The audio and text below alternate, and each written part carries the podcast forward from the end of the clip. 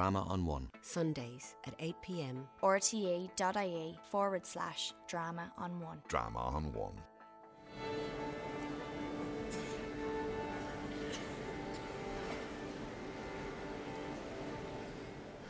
Hello and welcome to the Clarence Hotel in Dublin and to a special programme of John Kelly in Public to celebrate 50 years of the Dublin Theatre Festival. The special guest of this 50th Dublin Theatre Festival is the world renowned theatre director Peter Brook. Peter, you're very welcome. Peter, m- musicians often say that man sang before he spoke, and we know about the cave drawings and all of that. Do you have any idea when man first may have started to play act or come up with some form of drama?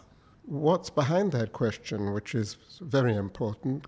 You put it for the very first time, so I think about it for the first time. And I think what in our present experience can be opened more by sound than by word? At what moment does this great possibility of one human being communicating with another, first of all by a grunt, then by an ouch, and then by a turn itself into a need to express itself through two or three sounds linked together, which become a melody? And at what point does that melody need to be developed by what we call a word? And what moment does this Tower of Pisa come to a point when the conceptual aspect of the word becomes so heavy that the whole tower collapses? Mm-hmm.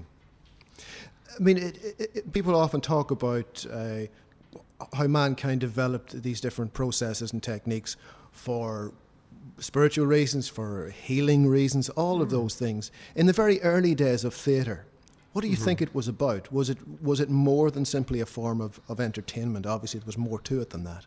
No, but once again, I'm forced to come straight back to where we are now. Today, everyone knows that you and I, sitting here with our clothes and our veneer of being what we are, carry the whole of prehistory organically in ourselves. And you can say that all theatre should and needs continually to come back to the very good questions you're putting. One has to all the time recognize that the finely chiseled phrase is n- well spoken is not the greatest form of an evolved theatre. And in fact, this, when I began work, was considered that an actor was there to deliver beautifully, beautiful words because one couldn't go any farther except having him his hair well cut, well shampooed, and putting him in a good costume. And that was the top of theatre art. Gradually, the revolt against that has come to a point where today you'll find, and I'm sure in the Dublin Theatre Festival there must be already some strong examples of young companies who go back to the primitive cry, grunt, shout, grab, hit as their basic language. So I think that what we need to do is to see how these qualities can coexist, where they blur one another or cancel one another out, and where genuinely they enhance one another. At what point did you come upon this, stumble upon this, discover this? At what point did you did you adopt this as your as your approach, and what would be your approach in future? I think I started by an intuitive recognition that it is like all of life, it is all about energy. So the first thing that excited me in theatre was the presence of energy, and the first thing that disappointed me as young going to the theatre was the lack of energy, the static nature. And so to me, boring or not boring were matters of energy, of vitality. Through that, it led me to have a real interest and excitement into plunging into every form physical theatre, young theatre, old theatre, classical theatre, speech theatre, opera, musical comedy, all of these to explore with joy just how far imagery, sound, and word could take us. And then gradually, through all these intoxicating experiences, which is what being young is all about, which is not censoring yourself, not censoring others, but plunging into the sea of everything, gradually I began to see, and this again happened through experience and by itself, some things fall away as being less interesting, less necessary. And so today I'm labeled to my horror with this awful thing of being a minimalist, as though, and I think that Sam suffered from the same thing of being labeled somebody who, through Puritanism and austerity, is a killjoy. Mm. It's not that. Quite the opposite. It's quite the opposite. One sees that there is a fuller joy and a deeper joy often with less than with more. I can imagine, though, when you began to incorporate all of this thinking in, into the work, there must have been a lot of opposition. And if there was opposition, where did it come from? Did it come from some kind of establishment or did it come from actors themselves who, as you say, up until that point were happy enough to be well shampooed and wearing a good suit and speaking the words very well? No, I didn't come across much opposition. The opposition was always from the middle band, young actors, of course, open to throw themselves into everything, and fortunately, very early on, playing with very fine actors and with great actors, the mark of greatness was again this openness and simplicity. But in between, there was this horrifying middle, what really the word middle always carries, whether it's middle age, middle class, that middle of the middle actor, who's the great majority, who cling to their way of doing it, the way of doing it, the way we've always done it. I had horrifying experiences with middle of the way stage manager who would say, But this is the way we've always done it. You can't do that. But that was part of the game. And, I, I recall in, in The Empty Space you, you, mentioned the actor who thought that one day he would play Hamlet was, mm-hmm. was a, an actor full of energy. And then you had the actor who knew that he would never play Hamlet and knew he was going to be sort of stuck where he was for the rest of his life. And it must have been it must have been very hard on those actors, I'd imagine. But for you, the young actor who thought he would one day play Hamlet, must have been very exciting. Oh yes, and the very old actor still playing Romeo was exciting as well. And the middle of the way actor who genuinely could accept his place. There, everything was possible again. Yeah. Well, let's talk for a little about, about actors. Mm. Um, it seems uh, to anyone who isn't an actor an extraordinary calling, an extraordinary profession, and very mysterious. Mm-hmm. Uh, do you think there is a mystery to it, or is it a matter of it's a job, get on with it? Today we have both coexisting, and it's a tragedy that highly talented people, because of the rising cost of living everywhere, very early are no longer even consciously making compromises. They're plunging into a second rate world in which they accept. You know, I can remember 30 or 40 years ago, it was something that an actor would suffer from when he felt that because he was out of a job, he was accepting doing shit on TV in shitty conditions and would rebel against this and would be humiliated by it. Not at all. Today, brilliant young talents leave drama school and are thrilled to be offered a, TV series right away, which is blocks their talent going in a much more fruitful direction. So that certainly is very much the situation now. I suppose they're attractive but, for different reasons, but it, do you but, think but it's that is the part of life? Con- no, I mean those are all intertwined. That mm. is part of the present day world situation. That one can't deny it. Now, I think that being an actor, there is something very mysterious. An actor, for reasons that one cannot understand, has a part of his deep nature and I think you can say this about a poet and a writer as well, something that has remained way open and is not completely stifled by education and environment, all these things which we know are the real factors that create a personality, something remains untouched in the core. Now, the actor at the same time can wish to develop this because he hates his personality. And a lot of actors have this very painful situation. They hate themselves, so they survive through living artificial lives. So that is part of the actor's possibility and the actor's tragedy. And in French, you have the two ghastly words.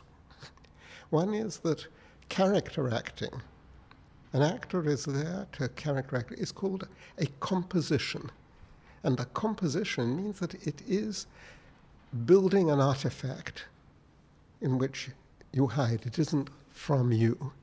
And then the other, even worse phrase is that it's in common theatre jargon. An actor says, Oh, is this a good part with which I can defend myself? He uses this to mean, is it a good part for me? Is it a good part in which I can survive, show myself, have good opportunities? But the French old word is to defend myself.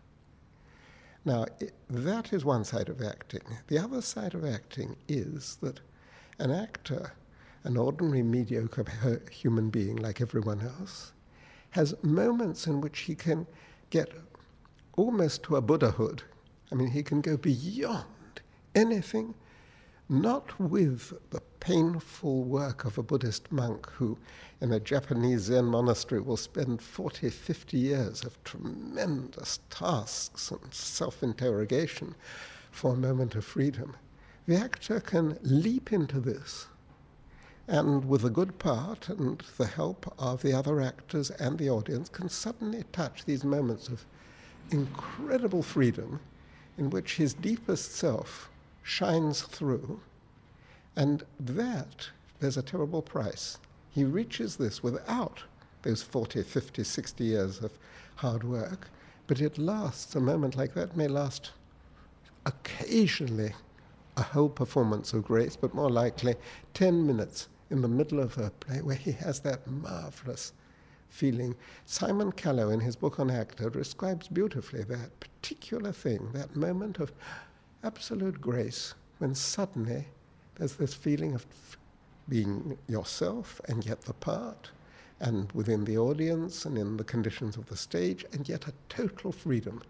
But that and the tragedy is the, the price an actor pays is this thing that I've written about, I think, in various occasions, which struck me very much when I was young when a young person wishes to look around him, his family, his friends, and see where is the old person I can go to for advice, whose wisdom comes from the experiences of his life, he won't go to an actor because an actor can play the wisest, deepest roles that exist, but nothing stays. It's the marvelous freedom of the theatre that at the end of the performance is all wiped off. And it's the tragedy. I mean, you've worked with people who, who have done that on many, many occasions. Have you been able to, to work out, and you have written about this, you know, is it what people call a gift? Is it a skill? Is it a total mystery? You know, how does For that free. happen? You've said it all. Okay, thank you. I'll get that. Okay. It's all of those things. All of those. And if it's a gift, where does the gift come from, do you think? Genetics. it doesn't come from above or anything. I spoke it? to a German friend, an actress, yesterday, and I said the word gift in relation to this. And then we both realized that, of course, in German, that me- the word gift means poison. Does it? So Poison you can see that it's they're in the, both in the same sense in English. To relate what you've just said to some of the actors that you've worked with and that we would know, uh, you mentioned earlier, uh, uh, you know, the, in, in the, fr- the French definitions of, of, of an actor, and it struck me what you had said about about Olivier, mm-hmm. kind of disguising himself all the time. That that, w- that was curious because people assume he's the you know the greatest actor that ever was, and yet you know the suggestion that he was simply disguising himself doesn't sound quite as elevated as what you've just described. No, but I think that there he was the greatest actor anyone has ever known because he was the greatest most brilliant master of disguise. And he was very conscious of this. He studied different voices for a different part, different false noses for each part, different transformations physically. And so, if you go for somebody like a great Renaissance craftsman in Italy, he was the top of the top of great craftsmen. Nobody knew him. I don't think that even his wives ever really knew the true essential Larry. He hid it. The glimpses I had of it were not particularly warming. He could put on, as a brilliant actor, every sort of charm. He could play warmth, he could play tenderness, but deep down, I didn't believe it. And the opposite, which I've written about just as much, which was John Gielgud. Mm. John Gielgud was very bad at disguising himself. He occasionally, in one or two tiny directions, succeeded in playing what you'd call a character, but he was the opposite. He was defenseless. He allowed himself always to be himself. The more the part existed in him, the less he hid behind it and the more his defenses, his life defenses, his difficulties, his all his life problems that we know all about, all gave way. And that's why there was something, on the contrary, radiant. And between John, whom the audience loved, and the John his friends loved, I feel we knew and felt and saw the same person. What was the price, do you think, that uh, you know someone like Gielgud would have had to pay for that? You know, to sort of be himself all the time. You know? I don't think that there was any conscious price paying. I think that he was born with what it's unfashionable to use such a word, but what today one could still call a noble nature. And there is, you know, eh, eh, all today behaviorists and psychologists and uh, turn around this question of nature and nurture, but in fact, genetics are beginning to make it fashionable again to recognize that nobody is born as a clean slate on which he or she writes their own autobiography. The genetic streak and the aristocracy is again a word that has so many meanings. I mean, it is the worst of colonial imp- uh, oppression, the worst of snobbery, the worst of superiority, and at the same time, the sense of the leisure and the tradition cultivating something that becomes a genetic hereditary factor, which is a certain sensibility, a certain fineness of response, visually, artistically, humanly, and that was inborn in Gielgud. And he, luckily, also had inborn him enough courage not to wish to hide or destroy it. Let me ask you about one other actor, because just in preparation for this, I watched King Lear again and ah. was, was just amazed by by Paul Scofield, but but equally amazed by the fact that I know it's a movie and I know he's he's in a trailer and I know you know it's cut and it's just hmm. stop mm. and you know I I just can't imagine how someone can slip in and out of, as I assume he had to, that part. I yes. mean, he's not he's not on stage for a couple of hours. He's he's hanging around. I'd imagine. To me, one of the great mysteries I've ever encountered was as we shot seeing Paul, when I'd say, well, t- take this scene right out of the middle of the play, be sitting there chatting, joking, having the last touches put to his false beard that had to be put in there, not as a glued on beard, but hair by hair. And so the makeup man who adored doing this would be up to the last minute, sticking little fine hairs here and plucking them out.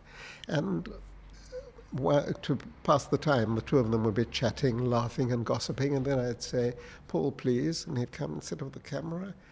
Hardly two seconds of inner preparation, if that, and then I'd say action. And he would pick up this giant cycle of King Lear's entire life and destiny, bang in the middle, just like that, until I said cut. It was gone. And that, to me, is the image that I can't explain, but opens up the entire mystery, human mystery of acting. That possibility. And what, I'd say what I would add to it, what amazes me, my brother was a marvelous psychiatrist, and so I knew through him other people in the psychoanalytical milieu. And to see how almost every actor of a certain quality can do in just like that, in a flash, what takes the best psychoanalyst perhaps 20 years, which is to plunge into the deepest and hidden corners of a person who isn't themselves. In the light of that, as a director, how do you how do you handle people like that? I mean, do you do you make allowances for them that you wouldn't make for regular human beings? Do you cajole them? Do you get angry with them? Do you shout at them? I mean, I'm just curious how you deal with people like that who are kind of special. I think you start from the point of view that every human being is special, that you yourself, as director, don't know more than they do, but you, all one tries to do, there's only one way of working with actors, is to create enough of a relationship directly between one and one and then as a group for which everything can come into play in the first days exercises, experiments, trying, so that the actor has confidence in what is going on. In this particular enterprise, at this moment, the actor, who, like every human being, hasn't got confidence, like neither you or I had particular confidence before we start to talk. And the aim, your aim with me, is to make me feel that I can talk freely to you and me to feel that I can say things you're interested to hear. And this is the process. And then gradually, as that process develops, there should be enough confidence for a certain moments the actor to go through such a difficult moment that he can suddenly cry out in fury and can accept the director saying something very sharp, but not often. Normally, we're there to listen to one another. He has an idea. I don't believe it, but I say try it. And it suggests something to me, or I'm convinced. I have an idea, the actor, the stupid actor with whom you can't work, or the old fashioned opera singer, will say, no, it can't be done that way. Well, then you say, shit, and you give him, you, and you. I've learned in opera, in fact, that there you do shout. There is such an ancient fascistic tendency coming through the German opera world that if you want to be respected, you don't say gently, don't you think it might be a good idea to try it after all? You say, don't you dare argue with me. I'm telling you, this is what you must do. And they cower at once. And the great tenor is they are doing what you want to immediately. Those days are beginning to disappear. And you can treat young singers exactly like actors, which is that you work together and you know you're looking for something difficult together. But uh, on the whole, it's a climate of confidence in which there can be moments of depression, despair, and anger, and healing moments. You use the word healing a little bit. The, the, the healing thing, and I mentioned that at the start, um, for audiences, that's possible, and yet it seems that it doesn't happen very often. Almost like the strike rate of a successful piece, you know, it's, it's quite low. Mm. When it happens, it's extraordinary. What is the ultimate kind of moment when it does happen? What do you think happens when, when it works? I think that, first of all, everyone concerned, without talking about it all the time, but must recognize that this is our aim. The aim, the curve of a performance is to start on an everyday level and gradually reach a point in which some door opens and something floods in that nourishes the human being so that when you leave,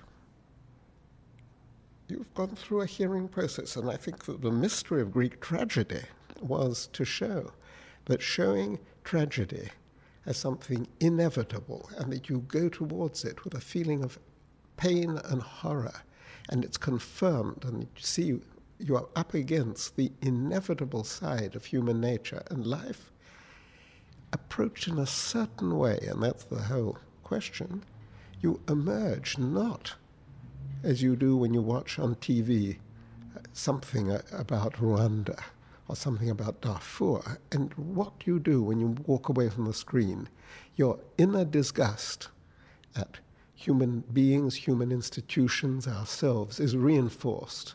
Nothing is healed. And with Greek tragedy, the aim, occasionally reached even today, is ah, you face the worst with courage, and something has dropped away, and you see that life and not death is the healer. This next question, in a sense, brings us back, but I think it'll bring us forward again pretty quickly to Beckett and, and Brecht and Dostoevsky and various other people. I attended a, a production of Long Day's Journey into Night, and Mr. Tyrone, as you know in that play, mm. says all you need is Shakespeare. He's telling his son, you don't need to know mm. anything else. Know your Shakespeare and you'll be fine. Yes. Now, it does seem sometimes that Shakespeare is so monumental. Mm. You could stay within Shakespeare forever. I think that there is no explaining something that's a world phenomenon, which is that Shakespeare is not the greatest writer, the best writer. He's something apart. It's, he's not the top of the pyramid, it's apart. And what is so extraordinary in Shakespeare is that he, he's invisible. Nobody, although there are scholars who give their lives to it, can say what Shakespeare, what he said, what he looked like, what he wanted, what his views were. No, he's way beyond that. And so he is this incredible mirror, kaleidoscopic mirror of all the different levels of human life, from the outside, far outside, lowest, step by step through to the most secret, the most intimate, the most the highest inner experience, all put together in one extraordinarily rich, scrambling form. I think the nearest to that, in a way, is Dostoevsky. Because I think the greatest play ever written is King Lear, because it has everything in it, and I think the greatest novel is The Brothers Karamazov. And, and so there's an approach.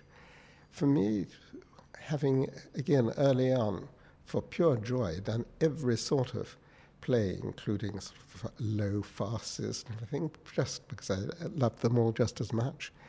Gradually, my interest has been always coming back to the Shakespearean model, but with an absolute conviction that our job today is to recognize the model and then knowing that we can't go ourselves with our own means very far in that direction, try to go in that direction. And that's why I feel that apart from Chekhov, who in a minor way was that, and Beckett in a very hidden, secret way touched on that, I find, have found very few authors who today I would feel are looking in so many directions at once and trying to go beyond themselves, fed by life. I mean, Peter Weiss was one, mm. although I wouldn't for a moment call him a Shakespeare. But his aim was, Shakespeare, was Elizabethan. His aim was Shakespearean. And if from a certain moment, which was really from when I started the work of our international center, I started looking in different directions, it was, on the one hand, towards something like the Mahabharata, which is a beyond Shakespearean epic work, and on the other hand, material which doesn't come from one person's imposing his view of life. And so I've made this choice. While I go and see plays of writers of, with great joy, present day writers and the Irish writers particularly, who I greatly love and admire their work. But for the work that we're doing, to me, the great interest is working from documentary material as a starting point because from documents, from things that are real life recorded impressions and conversations, you get to something which to me is the essence of theatre, which is going beyond any one person's viewpoint. And what seems to me is the great difference between Shakespeare and great writer like Ibsen, for instance. Why today I wouldn't dream of trying to do a play of Ibsen, is that when you do a play of Ibsen, either you do the very modern thing, which is uh, to go right against the author and f- f- falsify it, mm. and then there's no point in doing it, or you obey the Ibsen vision, in which case you and a group of actors are serving the single view. You are becoming the spokespeople of one point of view. That I think is fine in other forms, but not in the theatre. And so that's why in a theatre, to me, the image of an audience that's in the round, even though often you can't put the audience in the round, but that image of the participating audience is very different from the audience put by the author and the director into a condition where you're looking at the viewpoint, which the scenery, which the lighting, and the music, which the words are there to reinforce of one view. And that's why you quote Brecht. But while I admired greatly Brecht as a human being whom I knew and saw his own productions, which were so fabulously theatrical, nothing to do with the idea of a cold intellectual writer. Brecht was something quite different. I wouldn't dream of touching a play of Brecht because he couldn't get rid of being the teacher who writes. He even used the words, the Lehrstück, the teaching play, to show these poor buggers in the audience what's right and what's wrong from a political point of view. And that to me is alien to what the theatre's there. It's to bring contradictions into life and let people draw their own conclusions. And that's all through Shakespeare. He doesn't himself. Only bad actors and bad directors underline who are the good and who are the bad people. Shakespeare well, never and, did and layers some of the, the more the more amenable characters at the start turn out to be some of the nastiest. Exactly. And that's yeah. What what other line actually from Long Day's Journey into Night? And I have to put which, this to you, which must be very fine. Very but one of the lines of Mr. Tyrone is he suggests that Shakespeare was an Irish Catholic.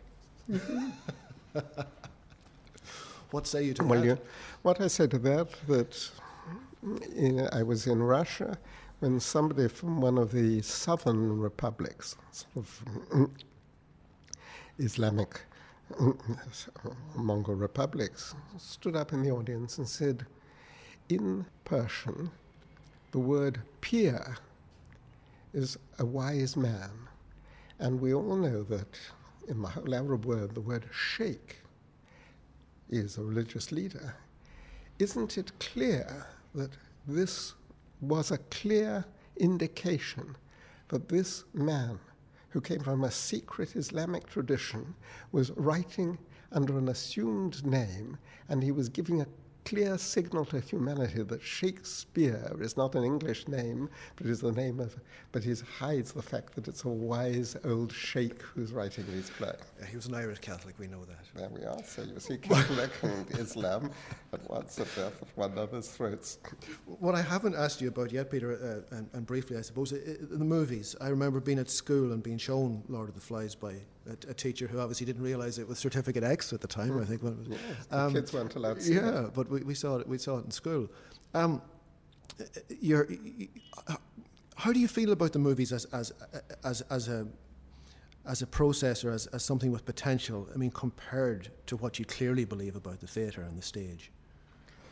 If any night of the week I have um, a night off, I will always go for preference to a movie than to the theatre. It's as simple as that. And why is that? Why? Because it's more fun, because it's more alive. It's, but today, I must say that I am very, very unlikely to choose any big blockbuster because I think they're becoming, unfortunately, more and more and more conventional, predictable, the story, the situation, that Not very. Sometimes I go to a big Hollywood film for the sheer joy of seeing such expertise. I mean, it's, it's so stunning that you can't not look at it that with great. Would you make a point, for instance, of going to the new James Bond movie or things like that? Would you? Make, make No, because? I've No. seen all that. Sure. And I mean, even with the Harry Potter, even and today, again, it's happened in five years. Today, special effects are so bo- amazing that they're no longer amazing. So what? Mm. So today, I would go to see almost any marginal film, whether it's an offbeat marginal American or English or Irish film, or on the contrary, one from Taiwan, one from Iran, all those places, interesting movies are coming from. When you were growing up, did you watch, you know, cowboy movies, detective movies? Oh, cowboy that? movies, yes. Love them. Those were my first love. And very often these were great. These were great actors, many of them. Oh, yes. Do, do you recall, you know, your favorite actors from, from the movies? Were you a Robert Mitchum fan? Were you, you know, John Wayne fan? I don't know. It was Tom Mix. Oh, let's go back a bit further, isn't it? Yeah. Um, some of these actors were, were greatly underrated, weren't they? Because they were seen to be on a production line of movies, but a lot of them were very skilled people. Well, if you really want to look at skill, just look at any of the old farces, and just by chance you put on TV and there's an old Chaplin film.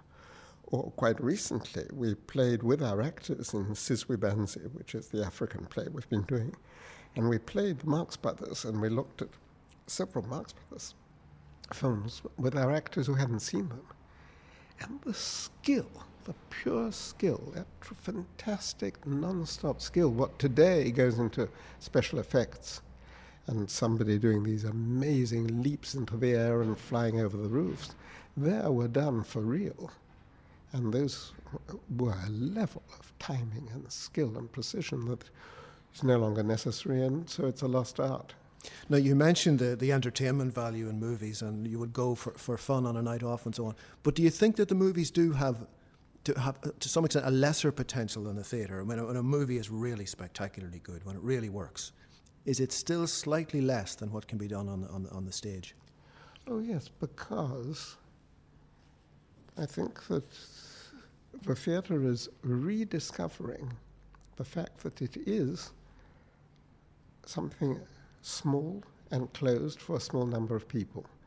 The sense that this is an elitist process has disappeared, and something more simple and realistic. Theatre has to be, by its very nature, unlike movies that get the same movie seen by millions all over the world. The theatre is something, a conversation between two people. It is something very intimate.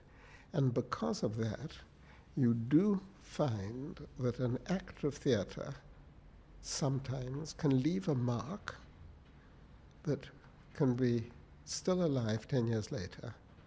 Sometimes with movies, not in the same way, because the, there the human contact of the theatre makes that possible. And to me, this is the test. I'm sure that there, when the play is over and you go out, something stays. And I think that is the real test. I think that on the whole, when I go to see a play or a film and see the next morning or even two hours later, nothing has remained.